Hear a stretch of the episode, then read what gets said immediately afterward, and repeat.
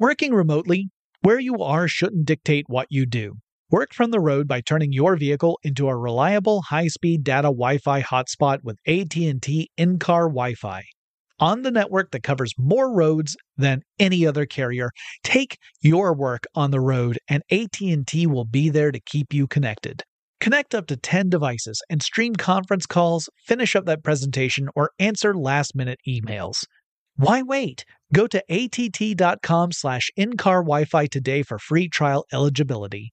Based on independent third-party data, number of devices varies by manufacturer. Always pay careful attention to the road and don't drive distracted. Wi-Fi hotspot intended for passenger use only when vehicle is in operation. Compatible device and vehicle required. There's a lot happening these days.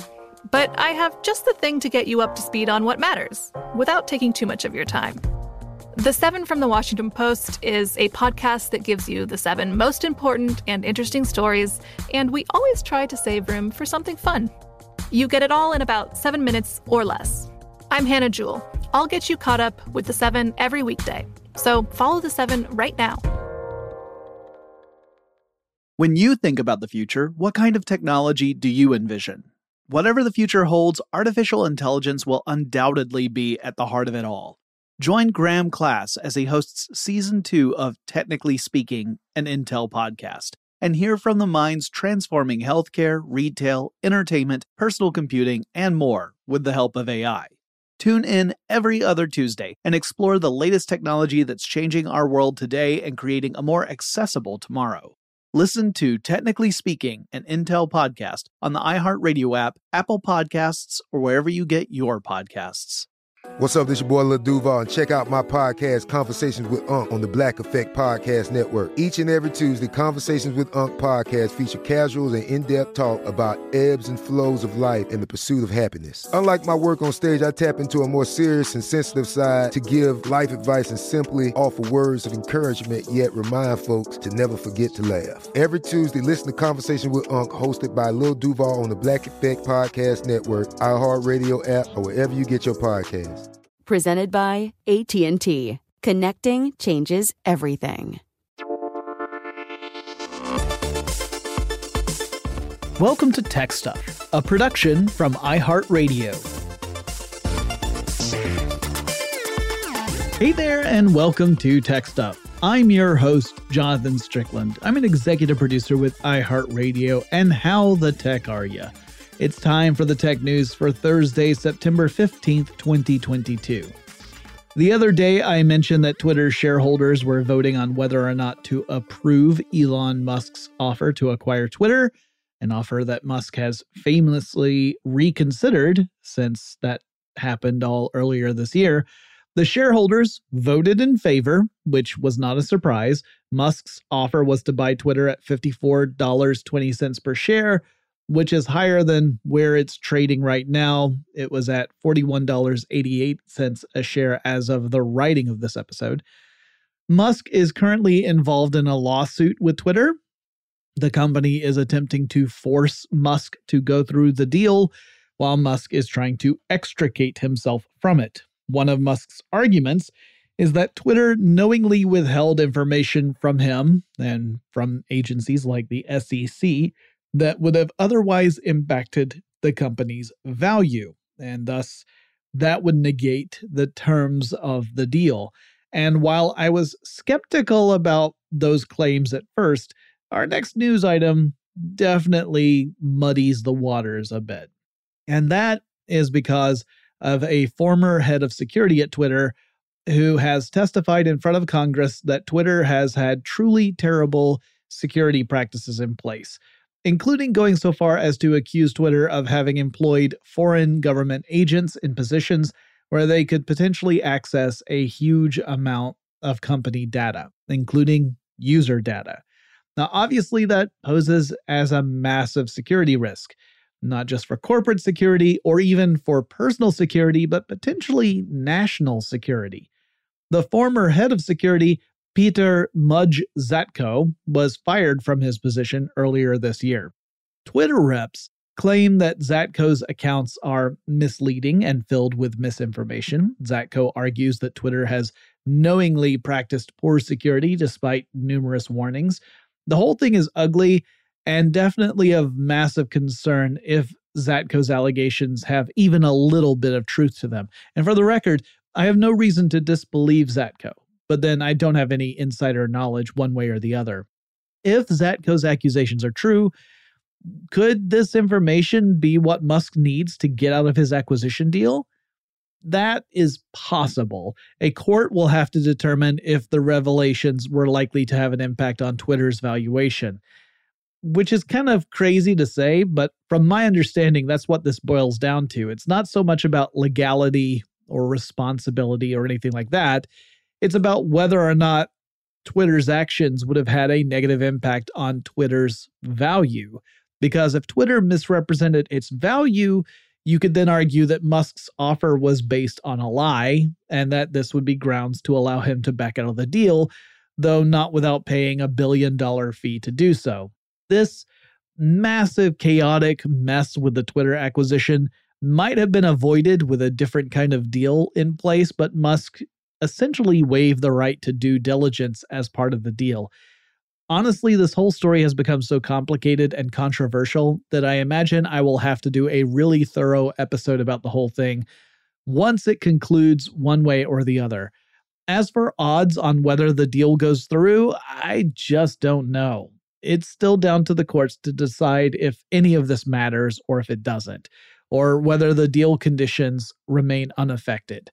Up until the whistleblower story broke, the general sense I got from analysts was that Musk's legal team was failing to put up a solid argument for being able to back out of the deal. However, that might have changed. I haven't seen a whole lot of analysis about this yet, and I am by no means an expert on the subject. So we'll just have to keep our eyes on this and we'll follow up as more develops. The United States Senate put social media, including Twitter, in the spotlight yesterday with a congressional hearing investigating how social media can escalate harmful narratives, how it can spread misinformation, and how it can present a risk to national security. Representatives from YouTube, Meta, Twitter, and TikTok were present and had to answer questions from various senators that ran the gambit from allowing misinformation to propagate across communities to the very tired accusations claiming that platforms have an anti conservative bias, which has been thoroughly disproven numerous times, but it's a favorite talking point at these sort of hearings. And other questions would probe things like TikTok's relationship with its Chinese parent company ByteDance. That's something that has also been a frequent topic of conversation for the past few years. And the tone in the hearings was reportedly pretty tense and antagonistic. Both sides of the political spectrum have axes to grind with these tech companies, though the points of view can be pretty different. And there has been an increase in pressure on the tech industry from US regulators to pull back in some areas. That's pretty tough to do when, for years, these companies were given a ton of freedom to expand without many checks and balances. You know, it's always harder to correct after the fact than prevent it in the first place, but here we are. Anyway, the cynical folks out there will likely say that the hearings, while uncomfortable for the reps, are unlikely to lead to meaningful change. The more optimistic might say that this is another step on a journey for the United States that will see the country take a firmer stance against the increased influence of tech companies and how that influence can lead to dangerous situations. I honestly don't know where I fall on this. I would like to think that we'll see some real change in an effort to better protect citizens. But, you know, fool me once, shame on you. Fool me 329 congressional hearings, and something's actually going to get done about this, and shame on me. One place in the United States that does tend to take a pretty tough stance against overreach in the tech industry is California. Considering that's where a ton of tech companies make their headquarters, that's impressive. Now, I say that because we have to acknowledge that the influence of tech companies extends beyond their influence in the market, and it then rolls over into political influence through things like lobbyists and other means. Anyway, the state of California has brought a lawsuit against Amazon, accusing the company of practicing anti competitive behavior. Specifically, California's attorney general accuses Amazon of burying or even preventing listings that are from other companies like Target. If those listings are for products that are priced at a level that's below Amazon's own products, if it's too competitive against Amazon, then that, according to the allegations, means that Amazon will bury it far down in the listing so that likely no one's going to see it or just outright prevents it from being listed in the first place and thus presents the the customer with the idea that Amazon's version is the most uh, you know cost effective and the best for the whatever the the product is. So they're saying anything that doesn't uh, beat Amazon's price, that's fine, but anything that does gets treated like this. That's a that's the accusation. It also says that Amazon has reportedly collaborated with third party sellers to fix pricing on various products. So, in other words, essentially forcing smaller businesses to adjust their prices so that they do not go below the kind of stuff that Amazon offers. Now, price fixing is illegal, it is anti competitive, it hurts the consumer. If all parties that are selling widgets agree upon a price for widgets, then there's no competition there, right? There's no fair market. No one is going to offer a budget widget for less because of this agreed upon price fixing. Now, Amazon reps say that this lawsuit is baseless. They actually point to a similar court case that was brought against the company in Washington, D.C. The court in that instance dismissed that earlier case. And so the reps are saying that's evidence that this California lawsuit is without merit because these same issues were brought up in DC and the court dismissed the case. That's true, but it's also true that the attorney general in DC has appealed that court decision. So it could turn out that this matter heads back to court in DC as well. So it might not be the best long term defense for Amazon. Over in South Korea, the Personal Information Protection Commission, or PIPC, has issued a fine to Google and to Meta for the way that those companies have collected personal information for the purposes of advertising, which appears to violate the laws of South Korea. The fine is for 100 billion won. That's equivalent to about $72 million. Most of that, in fact, nearly 70% of that, is going to Google, and Meta has to cover the rest of it. And it's the most that the agency has ever fined companies for allegedly violating laws pertaining to personal information in South Korea. That's impressive, though, you know, with companies like Google and Meta, it's not that much money when in the grand scheme of things. I mean, obviously, no executive ever wants to have to pay a fine, no matter how small or large it might be. No word yet on whether Google or Meta will appeal this decision. Okay, we've got a few more news stories to cover. Before we get to that, let's take a quick break. Working remotely, where you are shouldn't dictate what you do. Work from the road by turning your vehicle into a reliable high-speed data Wi-Fi hotspot with AT&T in-car Wi-Fi. On the network that covers more roads than any other carrier, take your work on the road and AT&T will be there to keep you connected. Connect up to 10 devices and stream conference calls, finish up that presentation, or answer last minute emails. Why wait? Go to att.com slash in-car Wi-Fi today for free trial eligibility. Based on independent third-party data, number of devices varies by manufacturer. Always pay careful attention to the road and don't drive distracted. Wi-Fi hotspot intended for passenger use only when vehicle is in operation. Compatible device and vehicle required. The 2024 presidential campaign features two candidates who are very well known to Americans. And yet, there's complexity at every turn. Criminal trials for one of those candidates, young voters who are angry. The Campaign Moment podcast from the Washington Post gives you what matters. I'm Aaron Blake, and I'm covering my 10th election cycle. My colleagues and I have insights that you won't find anywhere else. So follow the Campaign Moment right now, wherever you're listening. Get emotional with me, Radhi Devlukia, in my new podcast, A Really Good Cry. We're going to talk about and go through all the things that are sometimes difficult to process alone. We're going to go over how to regulate your emotions, diving deep into holistic personal development, and just building your mindset to have a happier, healthier life. We're going to be talking with some of my best friends. I didn't know we were going to go there on this. People that I admire. When we say listen to your body, really tune into exactly. what's going on. Authors of books that have changed my life. Now you're talking about sympathy, right. which is different than empathy, yeah. right? And basically have conversations that can help us get through this crazy thing we call life. I already believe in myself. I already yeah. see myself. And so when people give me an opportunity, I'm just like, oh, great, you see me too. We'll laugh together, we'll cry together, and find a way through all of our emotions. Never forget, it's okay to cry as long as you make it a really good one. Listen to A Really Good Cry with Radhi Devlukia on the iHeartRadio app, Apple Podcasts, or wherever you get your podcasts. My name is Johnny B. Good, and I'm the host of the new podcast, Creating a Con, the story of Bitcon.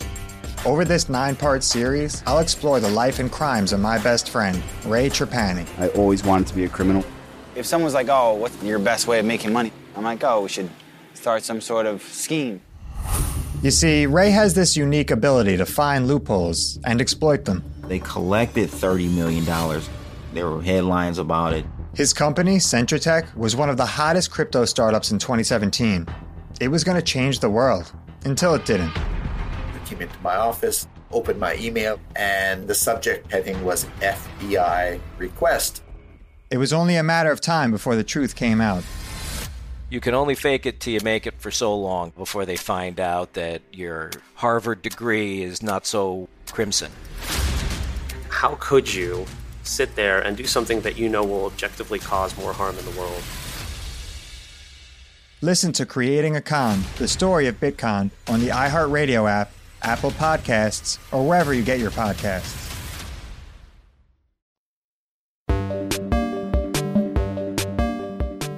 Research company NewsGuard issued a report yesterday that says nearly 20% of TikTok videos that popped up in search results for specific topics would contain misinformation. And those topics are ones that you can probably guess for yourself. It's stuff ranging from COVID 19 and vaccines to Russia's invasion of Ukraine to US politics, including very polarizing things like the January 6th insurrection. TikTok has a policy to remove videos that spread misinformation, but even so, the researchers claim that a casual search frequently pulls up videos that push misleading or outright false statements, and that these videos are spreading harmful lies, such as ones that claim vaccines against COVID can cause quote unquote permanent damage in children's organs. Steve Brill, the founder of NewsGuard, didn't mince words. He said that TikTok's practices show either the company is incompetent when it comes to dealing with misinformation, or, quote, it's something worse, end quote. Now, to me, that implies that the spread of misinformation might not be a bug, it's a feature. And when you keep in mind the fact that TikTok does have a Chinese parent company, and China has long had a reputation for using tech to spread misinformation and otherwise disrupt business and life in countries like the United States, that accusation can get real ugly real quick. Now, TikTok has long maintained that it doesn't have that kind of relationship with its parent company, ByteDance. But that hasn't gone very far to quell fears that the opposite might be true. TikTok has pointed out that it has removed more than 100 million videos that were posted in the first quarter of this year alone. But according to news outlets like ABC, TikTok removed many of those videos for other reasons. It wasn't because they had misinformation, it was because they violated some other policy of TikTok. And that the ones that were removed because they reportedly contain misinformation represent only a small percentage of the overall group that TikTok purged. Further, the researchers at NewsGuard said that when they were searching for terms like COVID vaccine, TikTok's own search tool started to suggest autocomplete options like COVID vaccine injury. So, in other words, the researchers are saying that TikTok's own search tool is helping push misinformation campaigns out to users. And considering that a large number of TikTok users are young people, the real fear is that kids who use TikTok extensively are going to be depending heavily on TikTok as a source of information. And if that information isn't valid, if it's misinformation, if it's purposefully misleading people, that's a huge problem. One really interesting bit of news this week is that cryptocurrency Ethereum has made the transition from a proof of work coin to proof of stake. So, what does that actually mean? Well, a proof of work cryptocurrency like Bitcoin relies on computers that are connected to the crypto network to compete against one another in order to validate the most recent block of transactions. This is what mining really is. The validation process is meant to take a specific amount of time. In the case of Bitcoin, it's about 10 minutes. It's much shorter, or it was much shorter for Ethereum. But how do you guarantee that it's going to take 10 minutes to complete a computer problem when you cannot predict how powerful the computer systems connected to your network are going to be? Well, you do it by tweaking the difficulty of the computer problem. So, if you notice that computers are starting to solve problems more quickly, you make that problem harder to solve. As more powerful machines enter the network, the task continues to get harder and harder, which prompts people to add even more powerful machines to the network. And this escalates until you get to a point where it wouldn't make sense to add a more powerful machine because the cost of operating the machine is greater than the profit you would get from mining the crypto in the first place. So, while this is happening, it means that the miners are using up more and more electricity as they're dedicating increasingly powerful processing networks in order to be the first to mine the next block of transactions and thus reap the rewards because this is how new cryptocurrency gets minted. It is minted and then awarded to whichever system managed to validate the transaction that last block of transactions. And until Ethereum transitioned to proof of stake this week, that's how things worked on Ethereum. Uh, you know, if the the ether value was not anywhere close to Bitcoin, so it was you know much less valuable than Bitcoin was. So your typical Ethereum mining system did not run on the same sort of mega powerful rigs that are used for Bitcoin, but still really chunky machines and they use things like graphics processing cards to power the the actual operations. Bitcoin had graduated beyond graphics processing cards. It is into custom built rigs that are way more expensive to buy and operate and thus you know again it would make no sense to use that kind of machine for ethereum because you'd be spending more money on the machine than you would make in the mining process.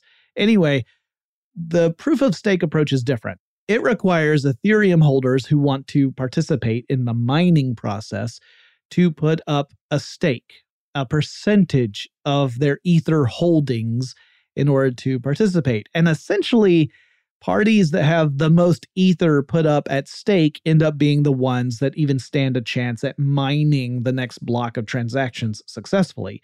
So while proof of stake means Ethereum is going to put a much smaller demand on electricity, which is a good thing. Don't get me wrong, that's important.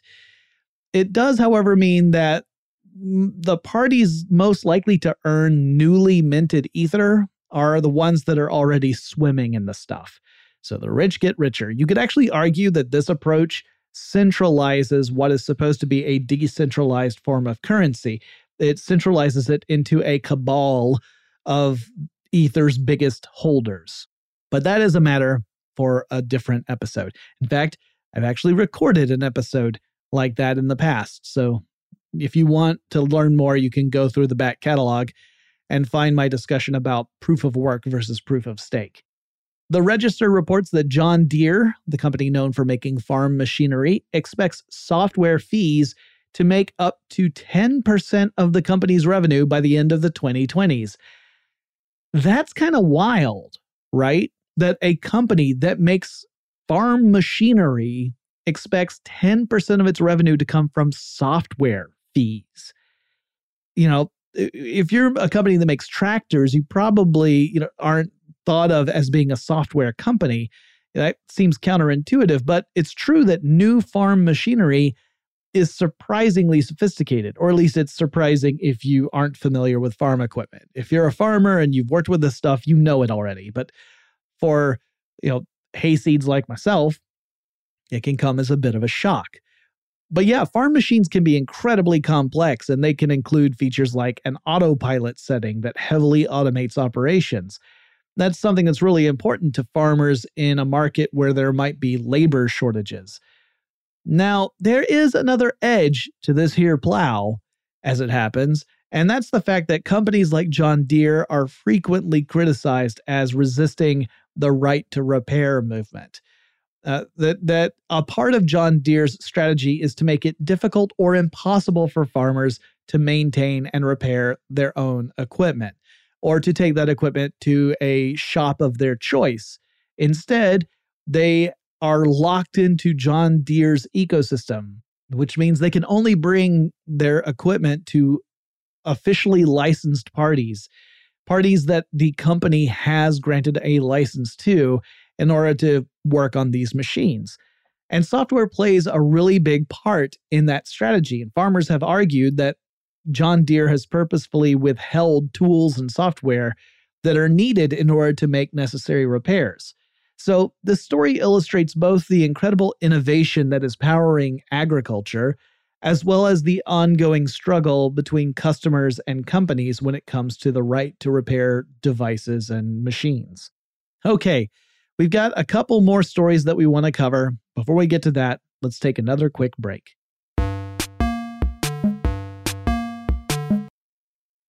Working remotely, where you are shouldn't dictate what you do. Work from the road by turning your vehicle into a reliable high-speed data Wi-Fi hotspot with AT&T in-car Wi-Fi on the network that covers more roads than any other carrier. Take your work on the road and AT&T will be there to keep you connected. Connect up to 10 devices and stream conference calls, finish up that presentation or answer last-minute emails. Why wait? Go to att.com slash in-car Wi-Fi today for free trial eligibility. Based on independent third party data, number of devices varies by manufacturer. Always pay careful attention to the road and don't drive distracted. Wi Fi hotspot intended for passenger use only when vehicle is in operation. Compatible device and vehicle required. The best conversations I have with my colleagues are the ones that happen when no one is looking, when we're not 100% sure yet what to write. Hopefully, having conversations like this can help you figure out your own point of view. That's kind of our job as Washington Post opinions columnists. I'm Charles Lane, Deputy Opinion Editor. And I'm Amanda Ripley, a contributing columnist. We're going to bring you into these conversations on a new podcast called Impromptu. Follow Impromptu now, wherever you listen. Get emotional with me, Radhi Devlukia, in my new podcast, A Really Good Cry. We're going to talk about and go through all the things that are sometimes difficult to process alone. We're going to go over how to regulate your emotions, diving deep into holistic personal development, and just building your mindset to have a happier, healthier life. We're going to be talking with some of my best friends. I didn't know we were going to go there on this. People that I admire. When we say listen to your body, really tune into exactly. what's going on. Authors of books that have changed my life. Now you're talking about sympathy, right. which is different than empathy, yeah. right? And basically have conversations that can help us get through this crazy thing we call life. I already believe in myself. I already yeah. see myself. And so when people give me an opportunity, I'm just like, oh, great, you see me too. We'll laugh together, we'll cry together, and find a way through all of our emotions. Never forget, it's okay to cry as long as you make it a really good one. Listen to A Really Good Cry with Radhi Devlukia on the iHeartRadio app, Apple Podcasts, or wherever you get your podcasts. My name is Johnny B. Good and I'm the host of the new podcast, Creating a Con The Story of Bitcon. Over this nine part series, I'll explore the life and crimes of my best friend, Ray Trapani. I always wanted to be a criminal. If someone's like, oh, what's your best way of making money? I'm like, oh, we should start some sort of scheme. You see, Ray has this unique ability to find loopholes and exploit them. They collected $30 million. There were headlines about it. His company, Centra Tech, was one of the hottest crypto startups in 2017. It was going to change the world until it didn't. I came into my office, opened my email, and the subject heading was FBI request. It was only a matter of time before the truth came out. You can only fake it till you make it for so long before they find out that your Harvard degree is not so crimson. How could you sit there and do something that you know will objectively cause more harm in the world? Listen to Creating a Con, the story of Bitcoin, on the iHeartRadio app, Apple Podcasts, or wherever you get your podcasts.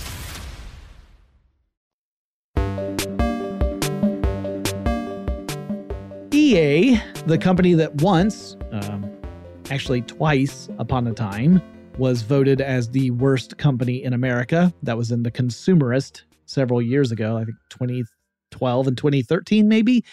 Anyway, EA is rolling out a new anti cheat tool that has some security and privacy experts concerned. Now, just to be clear, EA is not the first video game company to do this kind of thing. But EA is a big deal in the video game industry because it's a gargantuan company and it, it publishes some of the most popular game titles in the world, like FIFA. Anyway, this tool will install a driver that gets kernel level access to a player's computer. But if you're not a computer person, you might wonder well, what the heck does that matter? What is kernel level access? What does that even mean? you can think of a computer's kernel as the core of its operating system. Like, this is the nexus at the center of the operating system, which I realize is both redundant and repetitive, but forgive me. The kernel ultimately has complete control over everything happening within the computer system. So it's like being in the room where it happens, as Aaron Burr would say. Well, sing. I'm getting off track again. Kernel level access is a big deal. You're at the very heart of the operating system. Potentially, that can lead to big B, big T, bad things. So, why is EA seeking kernel access in the first place? Why is a company that previously has been called the worst in America saying, hey, trust us, let us into the heart of your operating system on your machine? Well, company reps say this is really the only way to detect and prevent specific types of cheating software that are meant to give players an advantage in online multiplayer games. That there are cheat programs that get all the way down to the kernel level, and these programs use methods to mask their presence. So it's very hard for anti cheat software to detect and prevent them. And then you get these events online where legitimate players are beside themselves because they can't get a fair match in whatever game they're playing. The people they're playing against are using these sophisticated cheat programs and are just wiping the floor with them. And, you know, that's an issue. When we're talking about competitive multiplayer online games, if you've ever had that experience where you've played in an online game and you were absolutely certain that the person you were playing against cheated in order to beat you, or you watch content creators who, you know, they play games for a living, they frequently encounter cheaters, it is very upsetting. You know, it's it's anytime you encounter a cheater who uses unfair advantage against you, it's upsetting. And while EA promises that the company takes privacy and security very seriously and that kernel level access is necessary in order to detect and prevent this kind of cheating, critics still worry that giving more programs kernel level access introduces potential weak points that others might exploit. For example, a hacker might design a tool that uses this sort of anti cheat process as an entry point to target systems and get kernel level access to other machines. Now, whether that could actually happen or not, I don't know. I don't know how this particular tool has been created. I don't know if there are any vulnerabilities, but the potential for it is something to be concerned about. I don't feel super comfortable with the idea of granting kernel access to an anti-cheat program or really to you know any program uh, if I can avoid it. But at the same time it's hard to come up with a strong cheat prevention model when the cheaters have no resistance to installing kernel level cheat software. Like they're not holding back. But by the way, I also think that that is a terrible idea. It does open up your computer to potential exploitation. Um, like out of all the companies that make software, I would trust the ones that are making, or not just companies, but programmers that are making software, I would trust the ones that are making cheat software the least. Like pirated material is slightly above cheat software. Finally, in China, there's a text to image tool called Ernie VILG, which does something similar to other AI powered image generators like DALL-E 2 or Midjourney. Uh, these tools allow a user to create a text prompt, and then the text prompt sends that information to the image generation tool, which will then create an image based off that prompt. Uh, sometimes the AI generated image is incredible. Sometimes it's really upsetting. Sometimes it's hilarious. Sometimes it's a combination of the three or more. But the Chinese tool has another feature it is heavily censored. There are some prompts that the tool will filter out immediately. For example, you can't really generate any image relating to politics. Uh, that includes uh, if you put in a political leader's name in the prompt, that will trigger this. Uh, or if you try to create an image that incorporates the Chinese flag, or if you mention Tiananmen Square, which is really a, a, a taboo subject in China, to put it lightly. But if you put anything like that in the prompt of this tool, you get an alert that says that the request violates the rules of the tool and that you have to reword it. And while most AI text to image tools do contain filters that prevent users from making outright objectionable material, in those cases, it's self imposed. It's, it's an effort to create a healthy, stable, non contentious community, but it's not something that is dictated to the companies from some other outside source. In China, it's pretty much mandated by the state or rather by the Chinese Communist Party, which many people equate with the state because in many contexts that's fair. So yeah, um, political censorship in the Chinese image to or text to image tool. Uh, not a big surprise, but an interesting story that I thought I would throw in here. That's it for this episode. If you have suggestions for topics I should cover in future episodes of Tech Stuff, please reach out to me. One way to do that is to download the iHeartRadio app. It's free to download and use. You can navigate over to Tech Stuff. There's a little microphone icon. Click on that. You can leave a message up to 30 seconds in length. Let me know what you would like to hear about. Or you can reach out on Twitter. The handle for the show is TechStuffHSW. And I'll talk to you again really soon.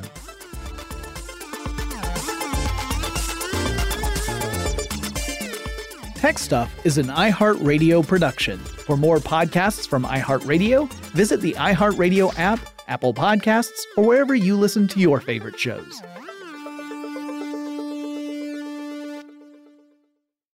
It's brand new, season two. I'm Marissa Thalberg.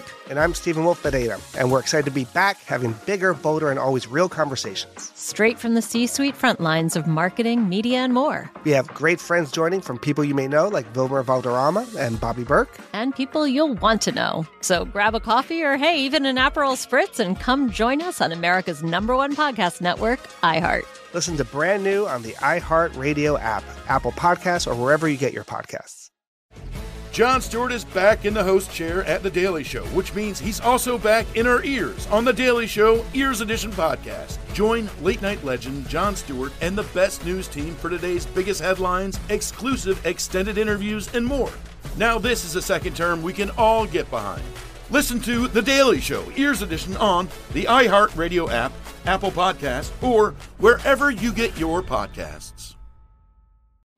Discover a new educational and interactive podcast, Stories for Kids by Lingokids. Our episodes are packed with fun activities. Right, Elliot? Oh, yes! We went shape hunting around the block and we found spheres and cubes on the street. That was great fun. Join Stories for Kids, the Lingokids podcast, inspiring you to learn while having fun.